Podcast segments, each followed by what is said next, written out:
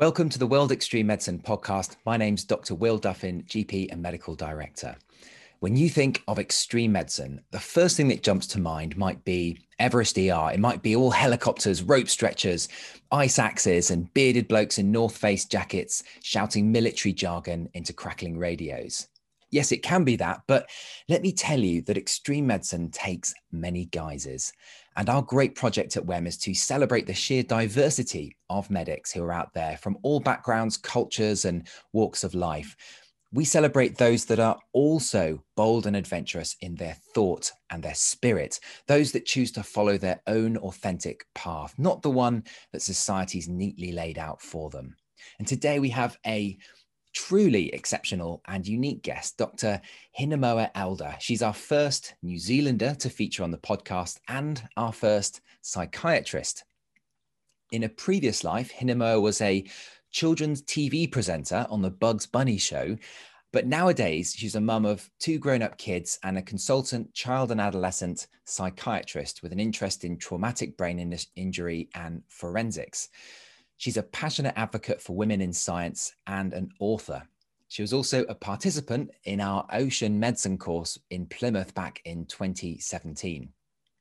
And Hinemoa is deeply in touch with her indigenous Maori roots. And today we're exploring some of the themes in her book, Aroha, that was published last year by Penguin Random House, in which she reflects on ancient Maori wisdom.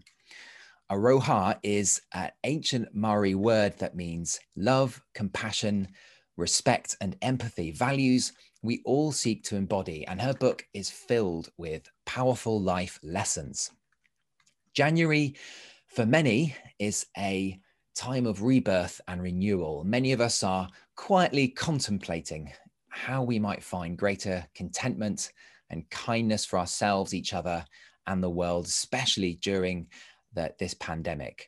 So I'm sure there will be some insights in this episode that will help you on your path. And this episode's firmly in the domain of, of self-improvement and, and well-being. So keep listening to find out uh, why hope won't get you crayfish and why sometimes you have to chew on the shit stick. Trust me, it will all become clear. Uh, Hinemoa, kia ora, welcome to Wemcast. Kia ora, namahi nui. E ngā rauranga tirama, tēnā koutou katoa. Kia ora, Will. Thank you for that uh, lovely introduction. Is that snoring I can hear in the background? Yes, my my uh, Neapolitan Mastiff, Bear, he's he's an old gentleman now, and he has a rather um, loud snore. So yes, if our viewers and listeners can hear snoring, that's the dog. He's in a Bear. Deep slumber. I like that. Yeah. He is, he is. He's very chill. And we, you first uh, came into contact with W E M through the ocean medicine course. I'm sure you have some some fond memories of that. Get, t- tell us what that was like. Oh, absolutely. Look, it was wonderful. Um, I'm uh, trying to follow in the footsteps of some of my ancestors, great ocean-going navigators. And one of my dreams yeah. is to be doctor on board a double-hull waka um, traveling across the Pacific. So far, I do, I do a lot of waka ama, which is a paddling sport. I uh, haven't haven't been on a double hull waka yet, but that's to come. So that's one of the reasons I went to the ocean medicine course in Plymouth Hoe, and I dug out my uh, my license, my powerboat license, and and um, I was I was thinking about Ginge Crook, who who had to put up with my pathetic efforts um, on the powerboat to start with. I, I was not the best student. But yeah, big shout out to Claire Bailey and, and Nick Carter and Alex Rowe and Nora Moore, um, all of our wonderful tutors. Um, Catherine Buckland was part of the organising committee and she took care of us. It was a fantastic course. So I commend it to anyone watching or listening. Very, very practical and useful. Oh, I'm glad you found it, found it useful. Um, so... You, uh, you've reinvented yourself a few times in, in your career um, and you've gone, you, you're, you're a jobbing uh, psychiatrist, you're in clinic today uh, and you've gone and penned a book. This is your first book. H- how do you go about writing a book as someone that's not an established author? Where, where, where did that all come from? Yeah, so it, it came from a number of sources, I suppose. You know, I've been a I've been a consultant now for around uh, sixteen years, And in the course of my career, having done a PhD and a postdoc looking at Māori ways of thinking in relation to traumatic brain injury, um, I'd been mulling over this, um, the cultural silence, if you will, in much of our healthcare system. We, we know that there are enormous amounts of wisdom and, and Indigenous science which don't always come forward and support our people. There's almost a million people who are Māori on the planet right now. And unfortunately, we face massive health inequities across any range of conditions that you care to mention. Our, our, our life expectancy remains less than that of non-Māori people. And so um, in the course of those deliberations, I thought, hmm, what, what part can I play to bring some of these uh, nuggety bits of ancient wisdom in the form of these proverbs, which are nice and short, Um, relatively easy to remember, and, and they provide a, a natural um, key that opens the door to our culture. So I, I distilled all those elements, and I'd been writing a, a newspaper column for a while, so I'd had a little bit of practice of non-scientific writing, and that gave me some confidence. Uh, and then the, the editor from the U K publishing house, Pen, Penguin Random House, contacted me and said, hey, why don't you write a book for us? So I thought, well, I better, I better get stuck in. And this is, this is what, uh, what emerged. Yeah. And here it is. I've got a copy in my hand. Uh, it's and it's a lovely little book. I really enjoyed reading it. Um, and what we're going to do in this episode is I've picked out ten of my favourite Uh, whakataukīs, uh, this is Maori proverbs. There's fifty-two, one for each week of the year, but my my, my top ten, uh, and I'm going to invite uh, Hinemoa to um, reflect on these. And I th hopefully you'll uh, find some some wisdom, some some some useful nuggets within within this. Sure. So where do you want to start? Uh, so I quite let's start with number eight. So uh, I'll just read out. Maybe you can um, read the, the Maori uh, translation. So first clear the weeds, then plant. Make time sure. for mind weeding. Yeah, so um, in, in our language, in Te Reo Maori, the proverb, the whakataukī, goes like this. E ngaki ana a mua, e toto mai ana a muri. So yes, as you say, first take out the weeds and then plant. And And as a psychiatrist, of course, I'm very interested in how, how I personally and how we collectively might consider the detritus that we carry around in our minds, and thinking of that as this as the weeds um, that that we from time to time need to think about clearing out. And and I've been thinking about this more in the context of COVID. Um, You know, this is the lens through which we're we're thinking about life, aren't we, all of us right now, in all of our myriad of ways across the globe.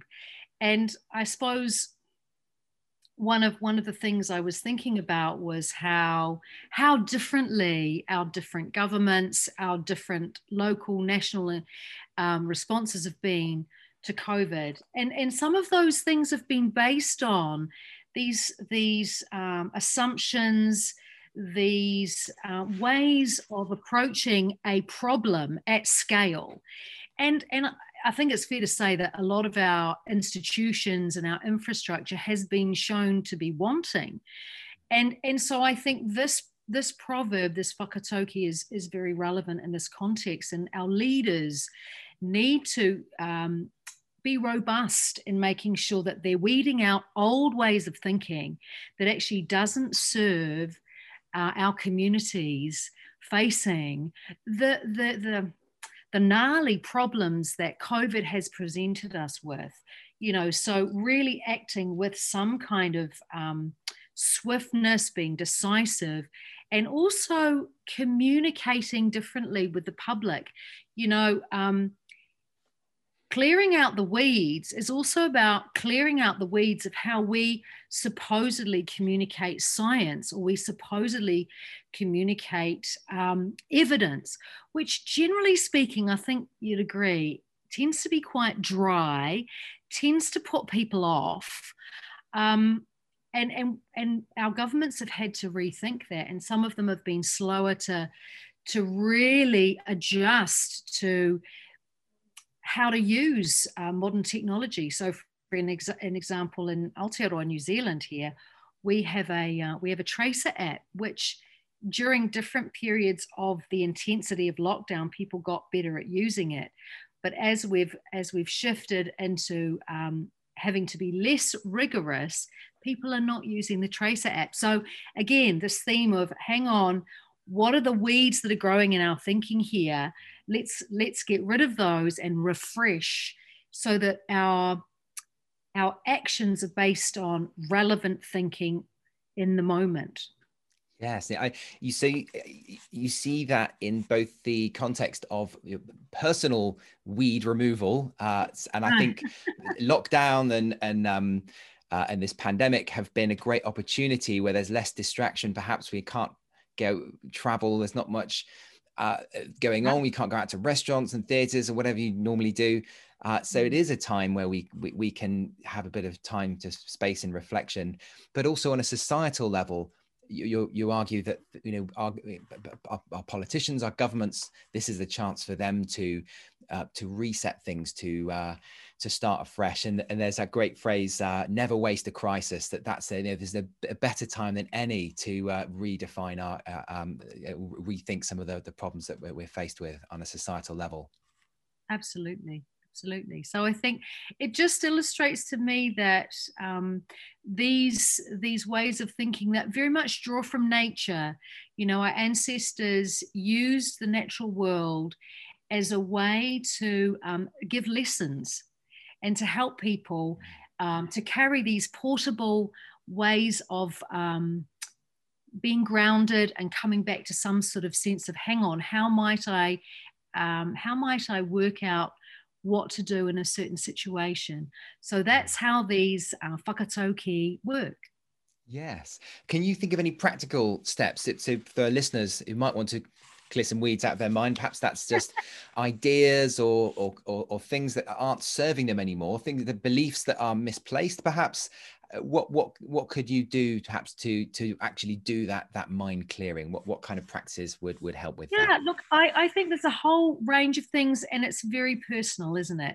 So one, one of the things I suggest in the book, and I, and I think can be helpful, is that we all notice at different times of the month, and, and the Māori um, calendar is a lunar calendar, so that we notice at different times of the month we have different kind of energy and different different um, resources that are available in the mind, in the heart, in the gut, in the muscles, in, in, the, in the whole being, if you like.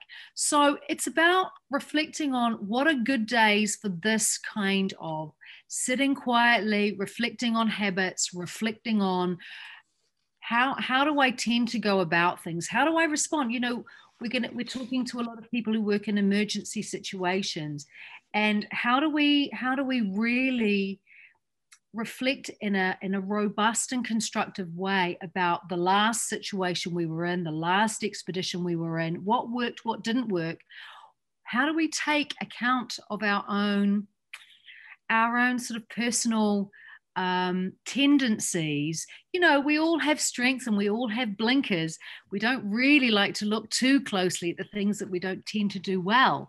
But in fact, those are the very weeds, if you like, that yes. we need to attend to. So I, I would encourage people to reflect on their, uh, the good, the good times of the day or the month that um, naturally they would get into that zone mm. where they're going to be kind to themselves. Um, this is not about being harsh or or um, beating yourself up. You know, we we all suffer from high, unrelenting standards. That's that's the kind of people we are, and recognizing that, and then um, thinking about, mm, is that really serving me right now, mm. or could that be putting my work and other people's work at risk?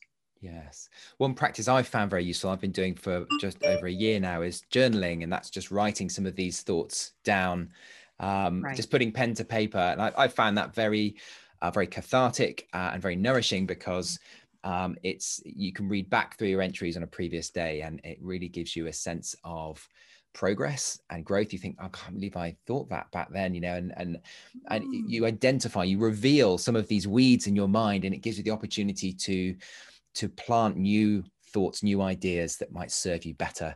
Um, uh, and yeah. So some of it, what you're doing is gratitude. We're grateful for what what you've uh, what you what you have. So it's very much in the realm of positive psychology, but also. Uh, there's a, there's an element of affirmation in there. You can write down in statements of intent. So I know I don't want to be like this. I don't want to be doing this anymore.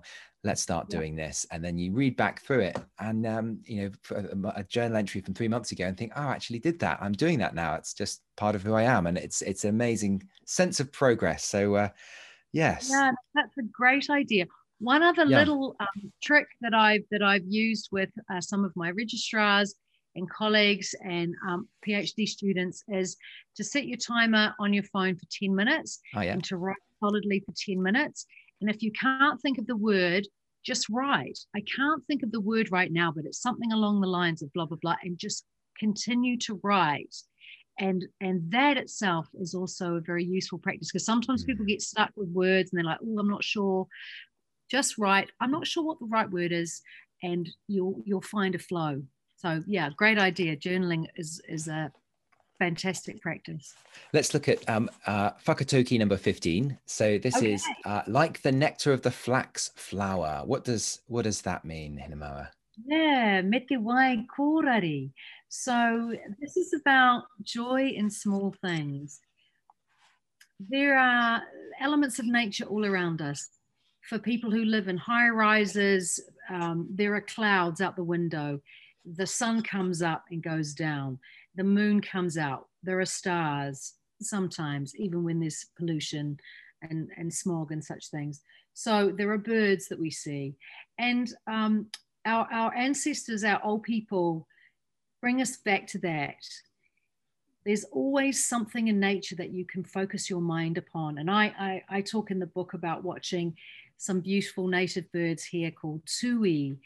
They're the parson bird. They have the little white, um, uh, they're almost like poi under, under the, the throat. And they, they're great imitators. They're beautiful singers. And they love to uh, drink the nectar from the harakeke flowers, the yeah. flax flowers around where I live. And, you know, I, I think it might sound really simple and basic, but actually I, there's, there's some profound stuff in there. Drawing your mind back to simple beauty in nature is, is um, it, it brings us into a humble space. It reminds us, you know, we're just part of this ecosystem. We're part of this interconnected, interconnected um, ecosystem of, of all of the things around us, which was much more the, the philosophy, the way of life for our old people. Um, even even um, when I go home to the far north, you know, when people live in the countryside, live beside the ocean, we're much more aware of things like the tide, um, the weather patterns, because those things influence your survival.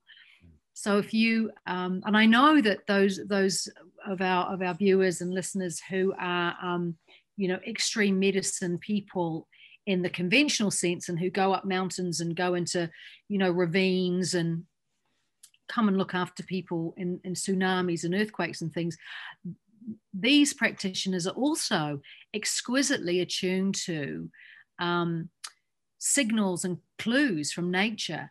You know, that was certainly something from the um, ocean medicine course too that I was at. You know, people like uh, Nora Moore and, and swimming in the icy water, you know, that they have a certain um, subspecialty set of skills around noticing all the clues mm.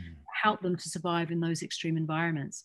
So I, I think this is um, this is a really important one, and I love the fact that you that you enjoyed this one.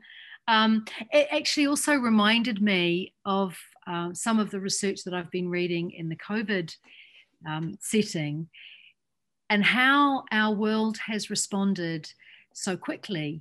Um, many people will be aware about the changes in the air quality in different parts of the world, uh, changes in the ocean, and also there's some really interesting research about birdsong in the San Francisco Bay Area. So they've been following these birds for many years, and during COVID, no, no vehicles, very few people around, the bird song has changed. And I love the analogy that the researchers made. They said, look, it's as if these birds in the past, pre-COVID, were having to shout across a crowded pub to their mates, what can you say? Oi, yeah. Hey, you know, are we staying, are we going? But now, because it's quieter, they can have a much more eloquent conversation about other other issues. Um, isn't that a great analogy? That's so that, wonderful. That's kind of yeah. what they've been hearing. And so yeah. our planet has had a chance to sort of wake up yeah. and reboot.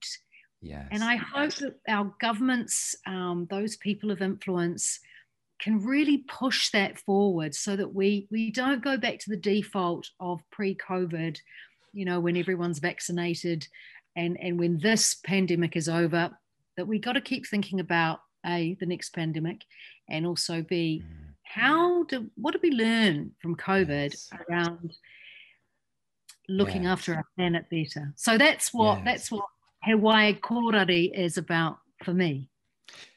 I, I mean, this is the, the, what you touched on there for me is the reason that I go, I want to go into wild places that do expedition and extreme medicine is to feel more in, in touch with the, the natural world. Um, mm.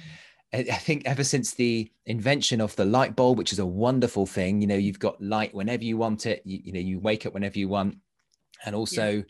uh, the clock, everything is on, uh, is, is on the hour at a certain time. You know, when we're completely out of tune with the natural rhythms of the, the seasons of the day of, of the world around us. And I just think it's, it's when you go into these places, when you go, we go into the ocean or into the forest or the mountains, that you strip some of that, that, those kind of artificial constructs away, and you really feel the, the rhythms and the energy of nature. And I think that's, not only is that a vital, it's important in terms of your own effectiveness and your own survival that you tune into those cues, but it's also very enriching. And it, it, I think it just makes, makes, makes me feel very alive, makes me feel uh, much more part of this planet.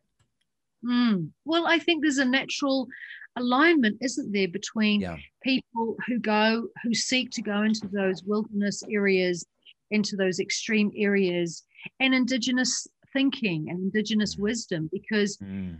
um, you, you're experiencing that profound connectivity under under extreme circumstances. So it's almost like, you know, it's a massive loading dose, if you like, of all of that stuff.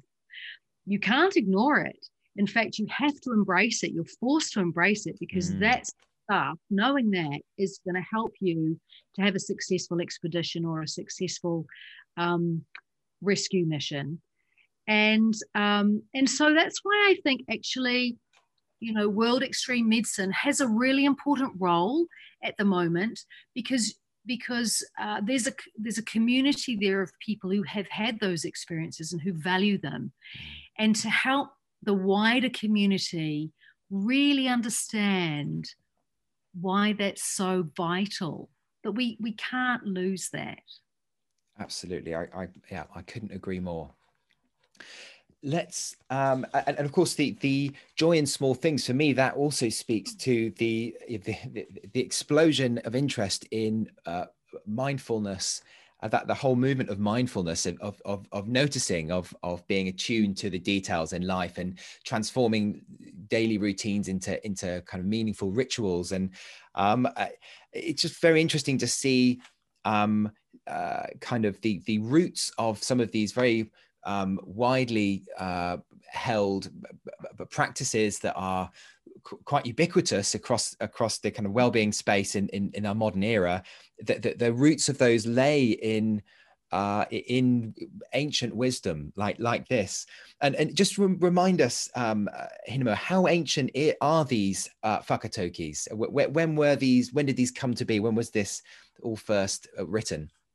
Yeah, well, look, it's hard to it's hard to really pinpoint this, but just to give a, a, a sort of frame of reference, um, and maybe just to back up one step before I do that. So we have whakataukī. This is the word for general proverbs where we don't know the originator. But we do have some which we call whakataukī, where we know the person who coined the phrase. And so there are some in the book that are very old.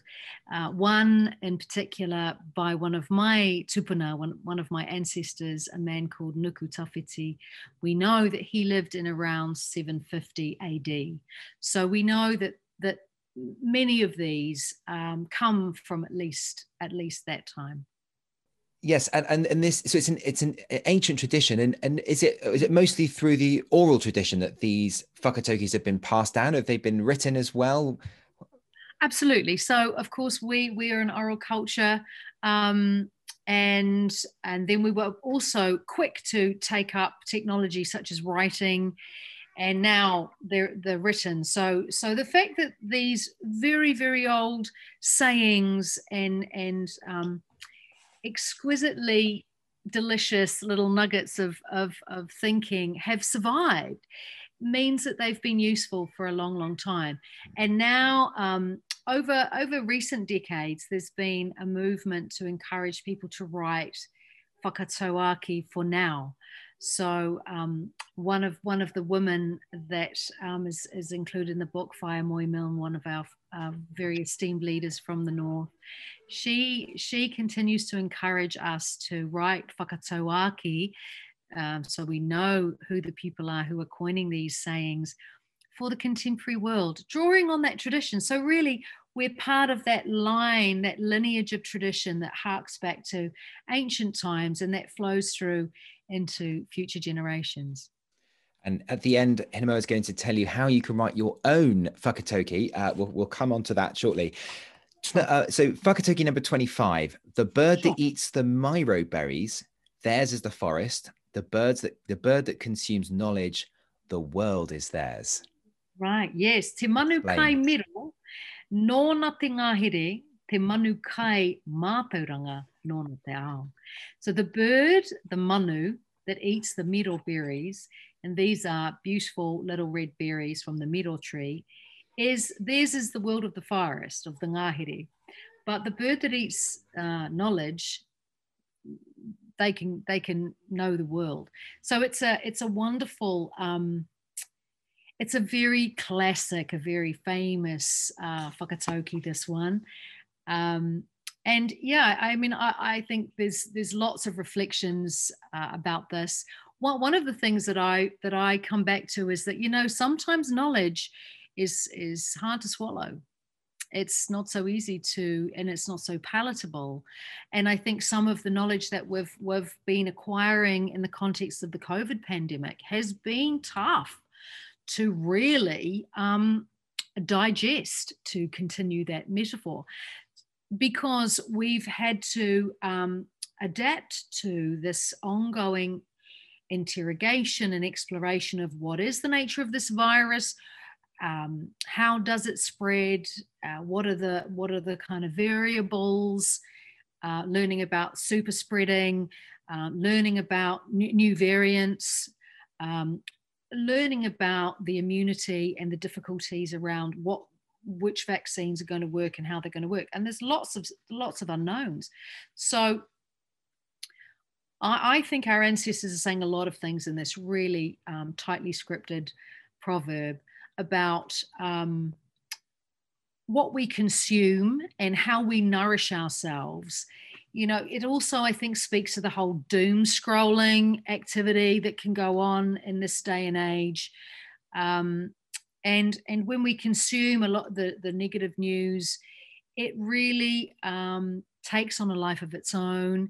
It's, it's incredibly negative in its influence. And so how we kind of step back from that and go, hang on, what what berries am I eating here? Am I eating, am I eating the kind of nourishing um, uh, content, or am I um, am I veering off and, and feasting on the kind of um, the junk food of of the social media world?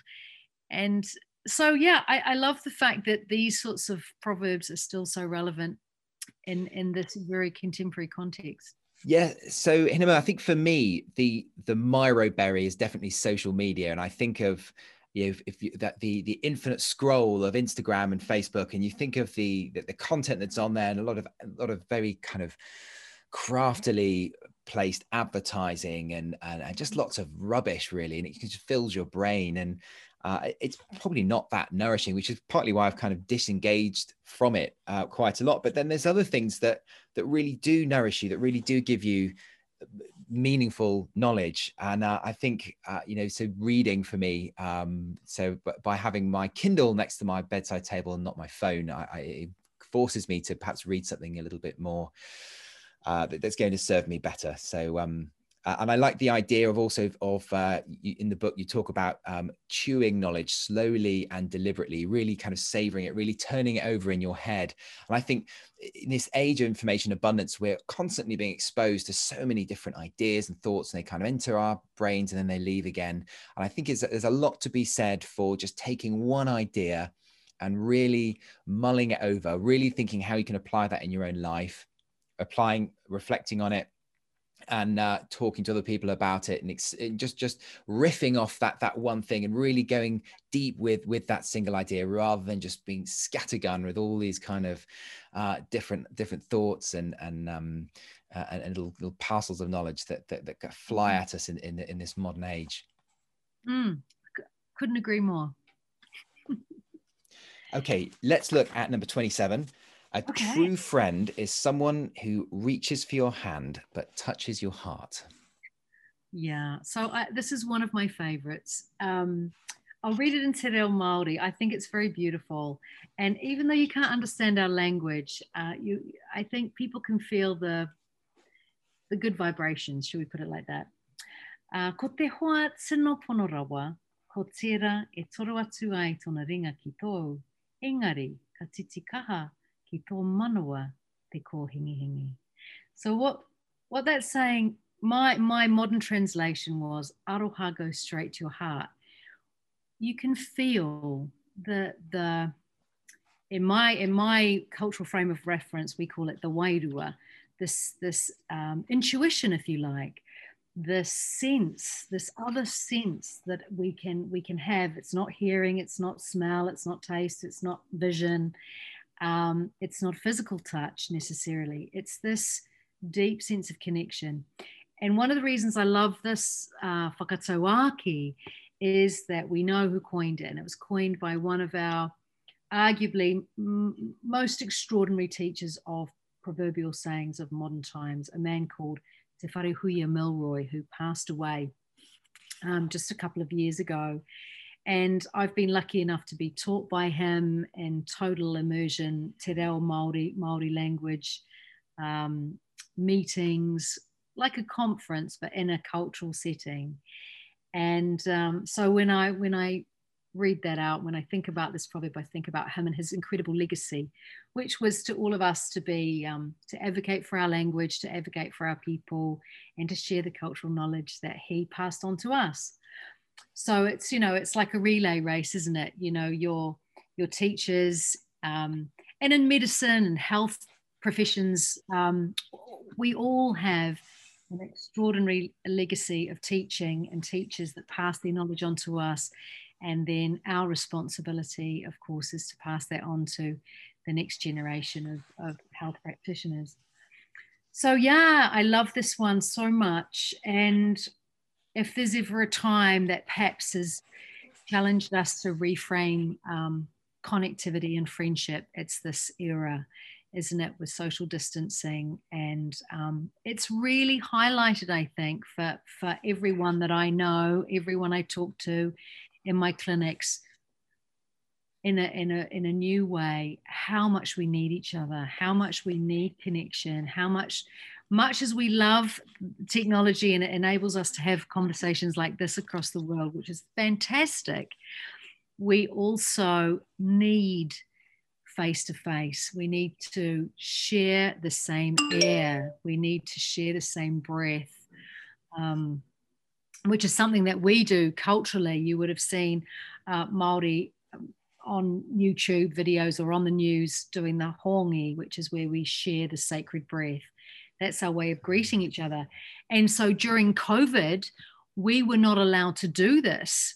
very precious practice, um, this was something that was forbidden. And this, you know, as such a precious cultural practice, we really struggled. And, and what our leaders harked back to was practices around the time of the Spanish flu epidemic in nineteen eighteen and nineteen nineteen, when we faced similar issues. And so we drew on that knowledge and that tenderness, uh, that um, mutual respect and reciprocity that I think this whakataukī is, is speaking about, to um, bring back some of those precious ways to connect with each other without compromising the, the social distancing. That's as part of how we protect each other. Yes, I, I, and, and being in se- sequential lockdowns in the U K, uh, that's mm. really brought home the importance of friendships and uh, that, as you say, that special glue between us that uh, that enriches us so much, and, and how important it is to stay connected in some form to those uh, uh, you know, our loved ones around us. And we've all been doing that through digital means. But mm. there's there's also that, that that that that kind of physical transaction you talk about when you reach out to someone's hand, the, the, the act of of touch, of proximity, of the breath, of, of the the other senses being activated when you're in the same space as someone. You feel their aura. Uh, I, I, I that is a, a, a, as a medical professional like you, I also, a lot of my consulting being by telephone now uh, or by video, I really miss that that getting a sense of someone, of getting.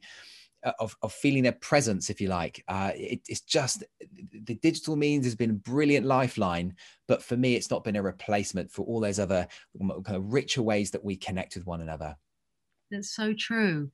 That's so true. And so I think it has, um, you know, it's like that that old saying too of uh, you, you only recognize what you've lost, how much you needed it when you've lost it, mm. uh, when when it's when it's gone or less available. So um, again, much like what we were saying about looking after our planet and how the planet has come back, um, I hope that in the post-COVID nineteen era that we really draw on these experiences and improve our, uh, improve the values of our society and improve, you know, well, how do we maximize um, this sense of connection, this this this sacred Um, experience of other people when we're in close proximity to them. Now we exp- now we value it at a whole new level, which we didn't before. So I'm um, sorry, that's my computer making all sorts of terrible noises. Oh, no worries. Stop. Go away. Who are these people? Um, yes, I think yeah. This- so I, I love this one. It's very special. Yes, I think this might be a nice moment to bring in. Um, Um, this idea of uh, COVID nineteen as a, uh, actually, no, let's not do this here. No, we'll edit this bit out and I'll bring this in another time. Okay, let's, um, okay, Hinemoa, let's move to number twenty-nine. Sure. So, to forget one's ancestors is to be a brook mm-hmm. without a source, a tree without its roots. Yeah, this is another classic from Te Wharehuia Milroy. And um, in Te Reo, it goes like this, ko te maumahara kore. So that's saying without memories of, ki ngā whakapapa of genealogy or mātua tūpuna of your ancestors, e rite ana ki te pūkake awa, kaore ona hiku awa. So it's like a brook without a source. It's like a stream without a, a, a, a spring. Uh, ki te rākau rānei, kaore ona pakiaka, a tree without roots. So uh, I think this is just so powerful when we liken our own experience as humans to other aspects of nature. And this is what our, our old people do time after time so um, eloquently, is to remind us, you know, how do things grow in the natural world? How do things flow? We are just like those elements. And when we forget where we're from, I suppose, you know, for, for me as a, as the only Māori child psychiatrist, I, I'm faced with in my work every day, many of our people, because of colonization, um, don't know so much about where they're from. And so there's a journey of discovery of that as part of their mental health, as part of their overall health, frankly. And, and I, I actually think that this is true of not only Māori, but people all around the world, where their experiences of, you know, where am I from? Who are my people? Um, where do I hail from? So much interest in our D N A, ancestry dot com, these sorts of um, aspects intrigue people. And and I suppose during during COVID uh, and, and the climate emergency situation, which is which is growing in in its um, people are growing in their awareness of the impact, and so they want to know more about their origins. And I think this is is very, very important in terms of health and well-being, and it's protective. Yes. You know, there's, there's lots of there's lots of research, of course, there's lots of evidence which we do not um, apply around um, when people uh, go into nature. Uh, there's lots of health benefits. So for me, I extrapolate that to, well, if you can go into nature in the place where you're actually from, this is, um, you know, like like that sort of thing on steroids. This is this is really maximizing the health benefits of yeah. um, of being in nature. And it's really struck me how in touch with your your own cultural heritage you are, and I think that's very rare in this day and age. I'm, I certainly don't have anywhere near the same level of knowledge or awareness of, of my ancestral roots, and I think, you know, that's something we've we've all lost in the in the Western world, uh, and I can see the real benefit of, you know, we're standing on the shoulders of those that come before us, and of knowing who those people were, how they lived and what they stood for, really gives you a, a deeper sense of place and identity in in, in the world.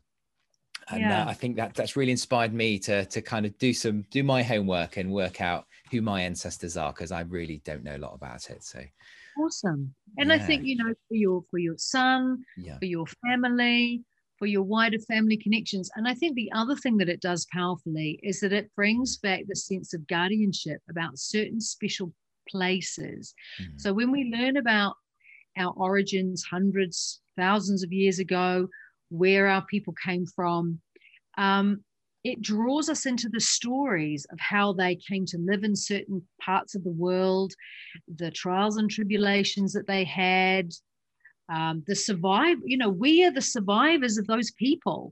And so I think it draws on a sense of accountability to our relationship with the planet in that yes. way.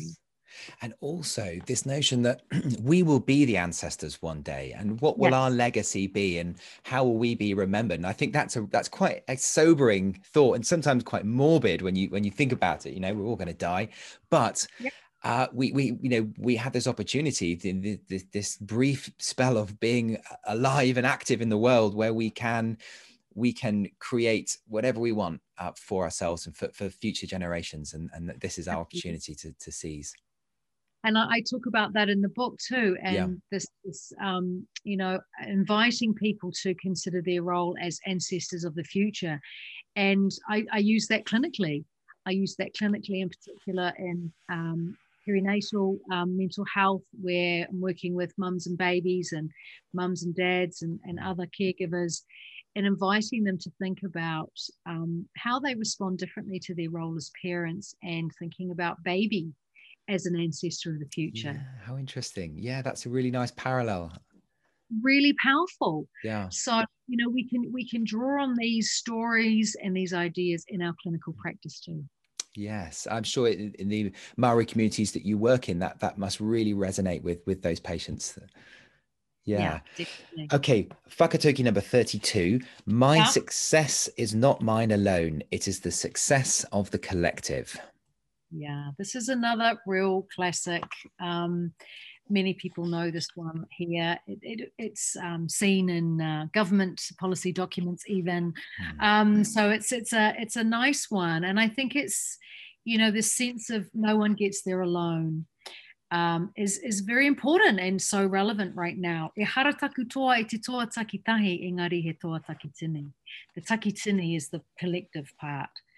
So, you know, thinking about um, our survival as humans on the planet right now, we can't survive alone.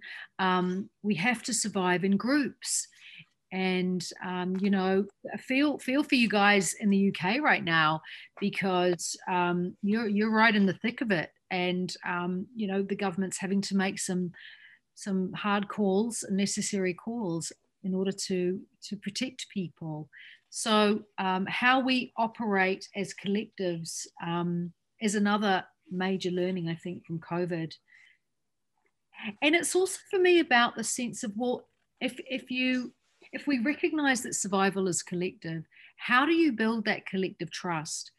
And and it certainly made me think a lot about how, you know, when we're when we're delivering messages, when the messages about COVID have been delivered, various people, various governments have been better than others about that trusting relationship that they've built. So in, in Aotearoa, in New Zealand, we had a daily briefing at one o'clock every day from our Prime Minister and Doctor Ashley Bloomfield, who's, you know, this fantastic um, director of, of health, uh, public health, and um, just daily, you know, broken record. Um, here we are, we are visible, we're open for questions. The whole thing was public. So we could all see the press asking questions, asking tricky questions, asking the questions that we were all wondering about. And this was a very powerful strategy in terms of building trust in the relationship. And, and that's how the message was more effective. And I think we have a lot to learn as scientists, as health practitioners, around how we communicate science. We're really generally pretty awful at it, to be honest. Um, it's dry, it's boring, it turns people off. The language is, is, is designed to, to protect the privileged. Um, so, yes. And one of, one of the key learnings from my trip to Antarctica on the Homeward Bound project um, in, at the end of twenty nineteen, you know, going on to this, going on to this voyage with a hundred other women from science, from all sorts of um, disciplines, we all agreed the science itself is necessary but not sufficient. We have to get better at telling the story. Yeah. If we haven't got a good story, well, you know, you could have the cure for cancer, but if you can't communicate that, really, we're not serving our communities. Yes, we're not absolutely upholding our our own mm. um, duty of care. Yeah, so we, it's the idea we explored actually, well, with uh, Professor Beata Kampmann and um, um, uh, her colleague at the London School of Hygiene and Tropical Medicine in a recent live session we did on vaccine confidence, and we were looking yes. at the failure of science to reach um, mm. so many people um, in terms of communicating the value of, of vaccines and, and as a way out of, of this pandemic. And, uh, and, and perhaps the, the science itself is sound, but it's the messaging around that that we need to, and, and how we communicate. It's, we're almost talked down to people. And in, in, in medicine, we have this term of lay people, you know, people who are non-medics. It's like it's military and civilians. It's, it's this kind of, you're in the club or you're not, you know, you're, you're kind of somehow a lower life form. If, yeah, that, it's a huge problem. Yeah, the them and us culture, and, and it is so ineffective. And we've yeah. got lots of evidence that it doesn't work, but we don't always employ that evidence. Yes. In terms of the translational aspects of, of the work that people do. And there's also this um, the kind of rarefication of, of researchers and research. I work in neuroscience. Mm. You know, neuroscience is super sexy. Everyone's like, oh, can we fund that? But actually, we've already got a hell of a lot of evidence.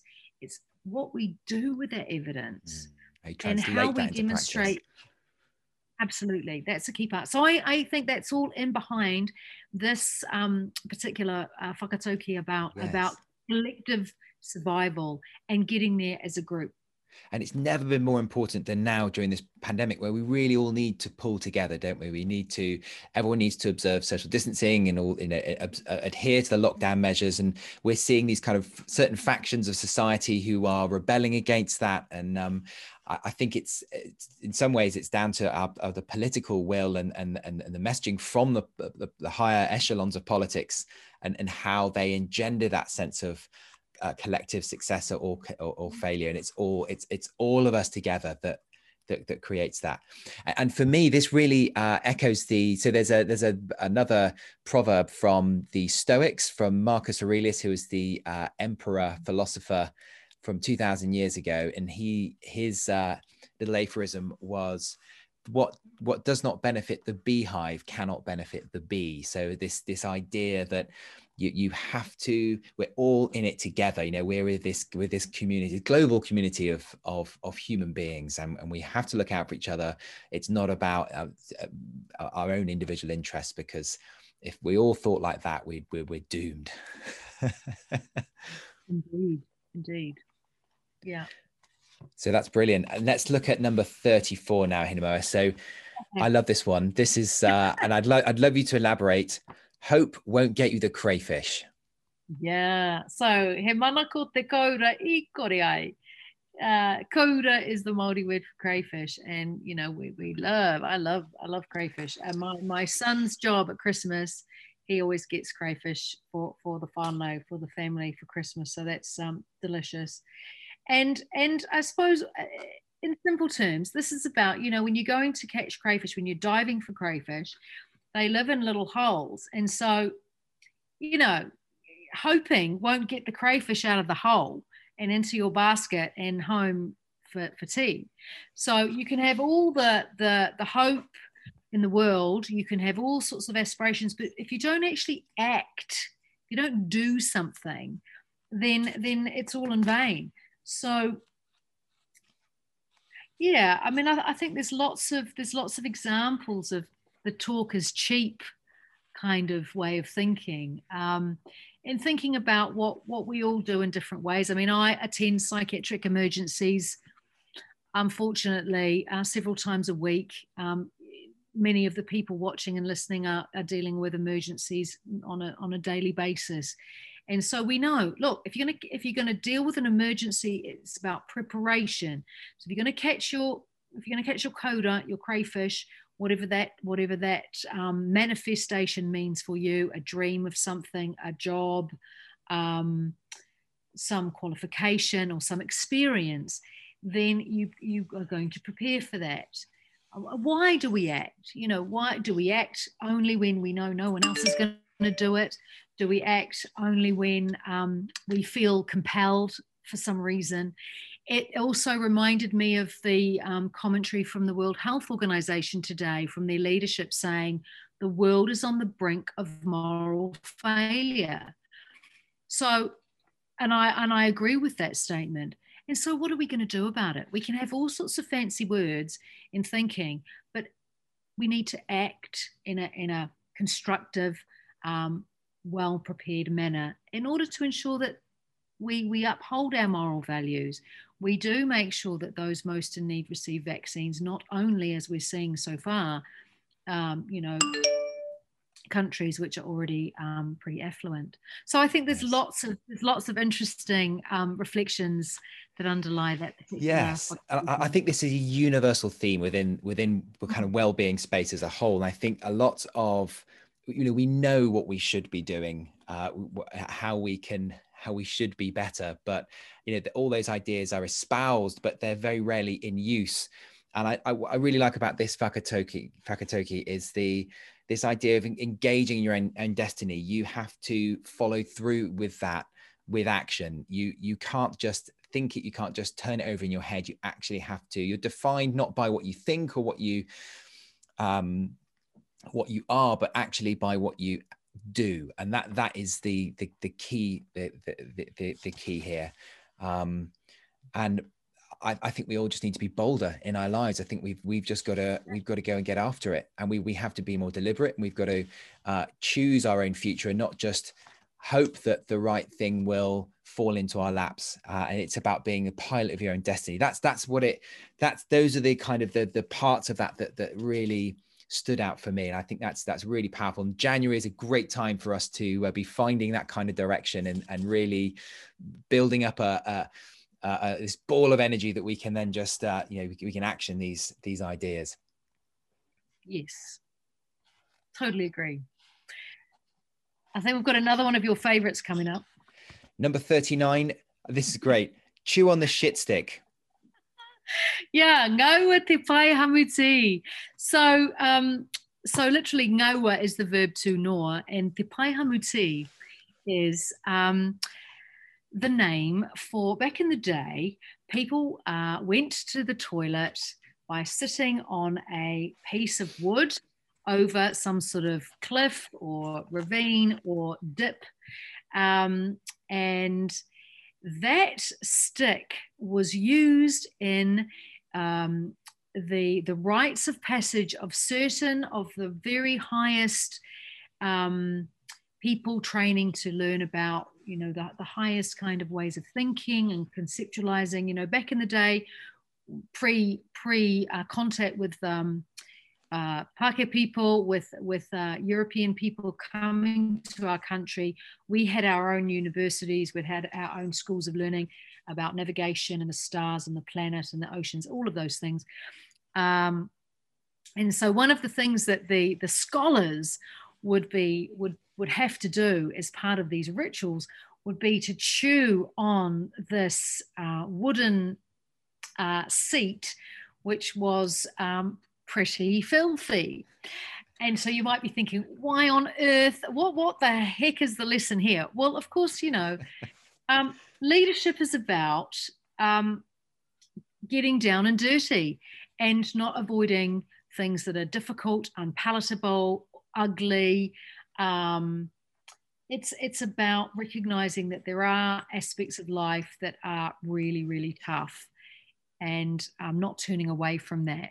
So essentially, um, I'm, um, I'm bringing that one forward. That's a, that's a, that's a good kind of uh, gritty one, it right? It is. It's all about grit, isn't it? And there are t definitely times in life where I can think of that, that proverbial toilet seat. I mean, do, do you suggest that your listeners, uh, that our listeners try and chew their, their, their kind of soiled toilet seats to, to develop a little bit more um, uh, fortitude? Yes.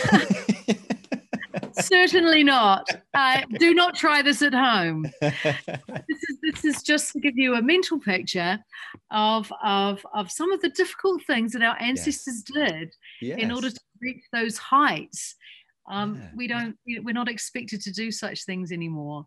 You um, talked about leadership there, Hinemoa, and I think that is the yeah. hallmark of, of, of the, the, the difference between the good and the great, is that the, the great leaders of the world are the ones that they will do the difficult things that other people won't, and they will resist the things that other people can't resist. They will, uh, they will do these things. They will, they'll just, they'll get in amongst it, and uh, and they will. It's it's about pain management. It's about um, it's about grit, mental fortitude, and I think those are just phenomenally powerful qualities that that we um, yeah that, that definitely were exemplified in our ancestors, your ancestors, um, and I'm sure in mine, if I knew anything about them, um, that we I'm can sure definitely yeah. But well, I suppose the, the, the obvious um, example that springs to mind is the, the Second World War. I mean, a lot of um, my ancestors mm-hmm. uh, in recent times were were fighting in in in the Somme and in uh, in in planes above. Uh, above mm. Germany, and you know, they showed immense fortitude. They had to get up in the air and and, and expose themselves to huge risk, uh, and they really were chewing on the shit stick. But what what they achieved uh, was, um, I, I suppose, f f the, the free world that, that we know now is is thanks to a lot of the con individual contributions that that my ancestors made. So there you go. I've made a a quick off the cuff ancestral link. So really, oh my goodness, awesome, awesome. Yeah, that's a great one. Okay, number forty-three.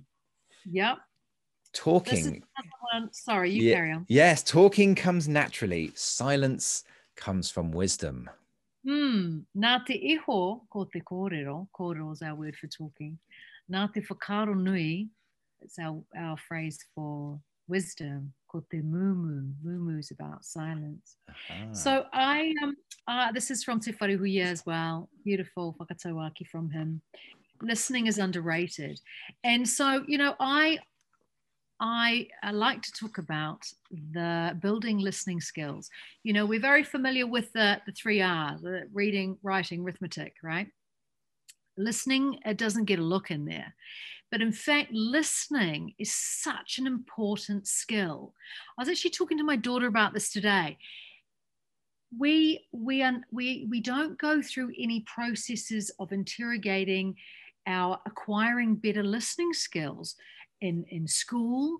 Um, we're lucky, and you know, my my upbringing. Um, My, my mother was very um, attuned to these sorts of things. And certainly when we go into our cultural spaces, marae is a traditional place in our, in our Māori world, you will see the old people listening. And often they look like, as I write in the book, they look like they might be asleep, their eyes are closed, but they're listening intently. And, and so I, I, um, I tend to ask my patients and their, and their families at some point or another in the journey that we're traveling together to reconsider what, what's happening with listening within their, within their family, within their wider family system. We're, we're generally um, used to thinking about listening to people's words, okay? That's, that's something that we are familiar with. But actually, what I think we, what this whakataukī is inviting us to do more of is listen to what's behind the words, listen to the emotions behind the words, listen to the intentions and the judgments and the, the context, the vibe, if you like. Uh, listen to the entirety of the experience and then listen to yourself about what that is drawing out of you and, and think about why that is. So I think there's just so much that we in, in conventional society that that hasn't really come to grips with the power of listening, and you you have to be quiet to listen. So that's just one of the reflections I have about that particular whakataukī. I think that's so so important, and, and I suppose, in, like you say, as health uh, as health workers in, in that field, it, the the value of, I mean, uh, William Osler famously said, you know, listen to your patient, for they are telling yes. you the diagnosis. And that's uh, right. the the um, uh, I think the average the, the time that we give patients to speak before interrupting in the most recent research is it's it's around eleven seconds. It's it's no time at all, and um, I think that the, the you, what you really speak to there is the power of silence, um, but this kind of active silence where. Uh, and, and, you know, you're, you're not just attuned to what's going on with the, the person in front of you, but you're attuned to your own emotional milieu and, and, and, and aware of your, what responses that evokes in, in you. And I think that's just such a, it's, it's, it sounds so simple, but it's a real skill, it's real art, isn't it? To be able to do that in, in an effective way. Yes, you need to practice it. Yeah. One of the things we do, and we we have these retreats where we're, you know, we're reclaiming our language, and we're we're learning most of it, you know, many of us second second language learners, right? So one of the things that we do is we go and we listen to things, we might watch uh, documentaries in our language, and then we'll um, summarize. So I think a, a key skill that goes alongside what we're talking about around listening is the skill of summarizing, which as doctors and health practitioners, we actually, we find our way there, don't we? I mean, on call, you learn very quickly, you have to summarize to the consultant as a registrar, otherwise, you know, uh, it gets unpleasant. So we learn very quickly, what are the salient points? And you learn that by listening, and, and listening with an ear that is tuned to not thinking about your response. I think that's one of the other things that happens in our society now, is that people are not listening freely to, as you say, the whole experience. They're listening and thinking about, what am I going to say when this person stops talking? Which gets in the way of actually receiving all that data. So, long story short, I'm a big advocate for thinking about how you listen, how you listen to yourself, and um, the art of summarizing. Yes, and I, just to bring up that last thing you said, I think so much of our listening is listening in in order to respond. We're, we're concerned with what we're going to say next and how we're going to interject, when and how we're going to interject, not really listening to truly understand. Uh, and I think there's a big difference there, isn't there, as, as you've said. Yeah. Okay. Yeah. So, no, final, this is a great one to finish on. Uh, number yes. forty-nine, I love this. This is, if you seek the treasures of the ocean, you'd better get wet. Yeah, I love this one too. E kite ai koe nā taongo te moana, me māku koe. Um, if you if you want to seek, if you seek these treasures inside the ocean, um, yeah, you've got to get wet. And and so I, um, as I said, I was in Antarctica at the end of two thousand nineteen, and we went for a swim. We're in the Antarctic Peninsula, uh, group of one hundred women in science. The goal of Homeward Bound is to have a thousand women scientists go to Antarctica over ten years. So I was in the fourth cohort, and you know, it really um, gives you a rude shock getting into the getting into the ocean in Antarctica. It's it's pretty cold, right, as you would imagine. Yes. So um, it really it really brought home to me the the potency of this uh, whakataukī. You, you've got to act. You've got to get wet. You've got to get involved. You've got to participate. It's not theoretical. Um, life is not theoretical, and I think, you know, sometimes as, as medics, as health professionals, we can um, stand back sometimes and have, and, and sometimes that's important, but we are protected in all sorts of ways. And, and there are all sorts of reasons perhaps that keep us from getting more involved. You know, when I, when I was going through medical school, it feels like a thousand years ago, um, there, there were a lot of, um, messages, covert and overt messages. You know, doctors don't talk to the press, we don't talk about, you know, we don't talk about what we do, it's very tightly constrained, there are only certain people who will do that, and it was there was a sense that that wasn't what we should be doing. And I think um, certainly more and more in the COVID um, context, we have a duty of care to communicate um, about the needs of our communities, the, the diverse needs that they face.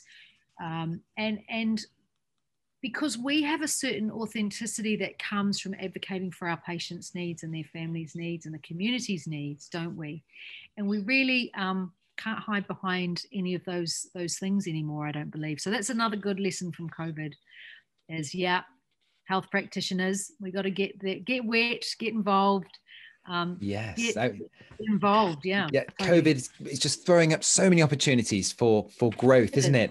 And, and I think for me, this uh, this is something I want uh, at World Extreme Medicine that we really want to try and promote is that idea of um, of just getting out there, getting in amongst it, and uh, you know, we are an organisation that celebrates people that that won't just accept the status quo, that that won't uh, that that. eschew convention. And we know that in, in the medical uh, kind of sphere, there's there's just so many, uh, unfortunately, so many people that are trapped perhaps in in roles that um, they're not happy with, um, and that they feel a bit kind of constrained, and it, that their role that they're having in, in healthcare and in life isn't really an, an ex, a true expression of themselves, and they're not really able to unleash their potential. And through the the, the the the the world of extreme medicine, there's just so many different opportunities and avenues that you can go down that that can give you that true expression, that that that, that greater meaning, where you can make that the the, the contribution that really um, uh, is is is the highest contribution that you can make in in the world. So that there's just there's just tons of, of amazing opportunities, whether that is going on an ocean medicine course like like Hinemoa. Uh, or whether it's going out into the desert or the jungle, whether it's going and volunteering with Médecins Sans Frontières, or, you know, just um, it, it's just good to know that these opportunities are are, are out there, and, and you're you're you're never you're never stuck. That's right. That's right. And that we all have unique skills to bring to those settings. Yeah, very much so. So I, I love that um, that energy and that openness that World Extreme Medicine offers to people. You know, there are There are plenty of courses that, that can suit anyone, um, whether they're sort of, you know, at, at different points in their career. So when people might feel a bit bogged down, um, they can they can shift things around and try something different. Yeah, you can mix it up and, and, and dive into the freezing waters of the Antarctic if you wish. No. Yes. So Hinemoa, tell us, the one thing I love about these Aroha is that uh, lots of other ancient teachings, it's very much the mm. ancients are put on a pedestal. They've written these, these mm. books. I mean, for example, the Bible, the Quran, nobody's going to go and repen either of those, those great texts. They are untouchable. But the difference with this is that we, we are those ancestors of the future, that we have the opportunity to write history, and we can write our own Aroha. Uh, that, that's okay. So, so how can our listeners create their own Aroha? Give us some, uh, some pointers. Okay, sure. So at the end of the book, I, I, I wondered um, about yeah, people being creative and using their creative talents to write their own whakataukī with aroha for themselves, for, the, for their families, for the planet. And so it's very simple. You just take the letters of the word aroha, A R O H A. So A, the first A, allow. Allow yourself time to stop and take notice for your own pleasure, for your own growth. Stop. Allow yourself to stop. Ah, reflect on your favorite elements of nature. Maybe go back to childhood and think about a special time as a child. Maybe, maybe there was a, a little park near where you grew up, um, which was which was a happy place, uh, had a tree, um, special playground at school, or maybe a river or a lake or by the by the beach. And um, just think about the birds there, the clouds, whatever really struck you, the smells of that place. And then O, organize some words, some phrases about that favorite place, about that, the images, the most vivid images that come into your mind when you remember it, and write those down. Just have a, you know, have a play with the words. Some people like doing mind maps, or, or draw a picture if you prefer. Um, that, that takes you back into that zone. And then H, habits. Think about these phrases and these words that you've conjured up from your, from your memories of, of nature that's meaningful to you, and think about what they might say about your habits. So if it's, um, you know, the movement of certain leaves in a tree when you were growing up, was that, a, was that about joyful giggling as a child, or was that, was that about laughter or uh, dancing, or you know, like whatever strikes you about your way of being or your aspiration of being, or a lesson that you feel that nature from that time was trying to teach you. And then the final A of aroha, apply. Apply this um, phrase, these group of words, this little poem, if you like. Apply that to your, to your daily life. Think about, ooh, Um, that, that's something I've written for myself about my connection with my past, with the landscape of my childhood, maybe of my ancestors. Um, how do I apply that to my life now?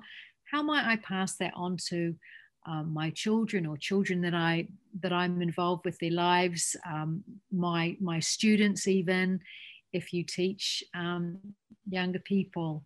So that's aroha, A R O H A. That's the sort of journey of how you can construct your own whakataukī, written by you, uh, with aroha, this compassion and care and fierce love that you have for yourself, other people, and the planet, Mother Earth.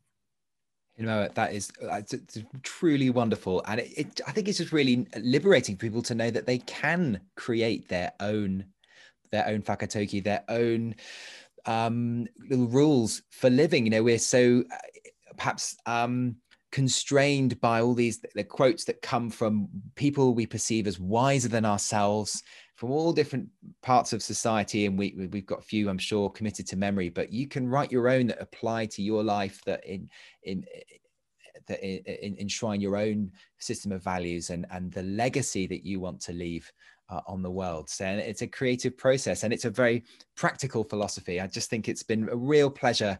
And I've uh, learned a huge amount fr from you today, Hinemoa. So thank you so much for your, for your time, sharing uh, these, uh, this ancient Maori wisdom with us today.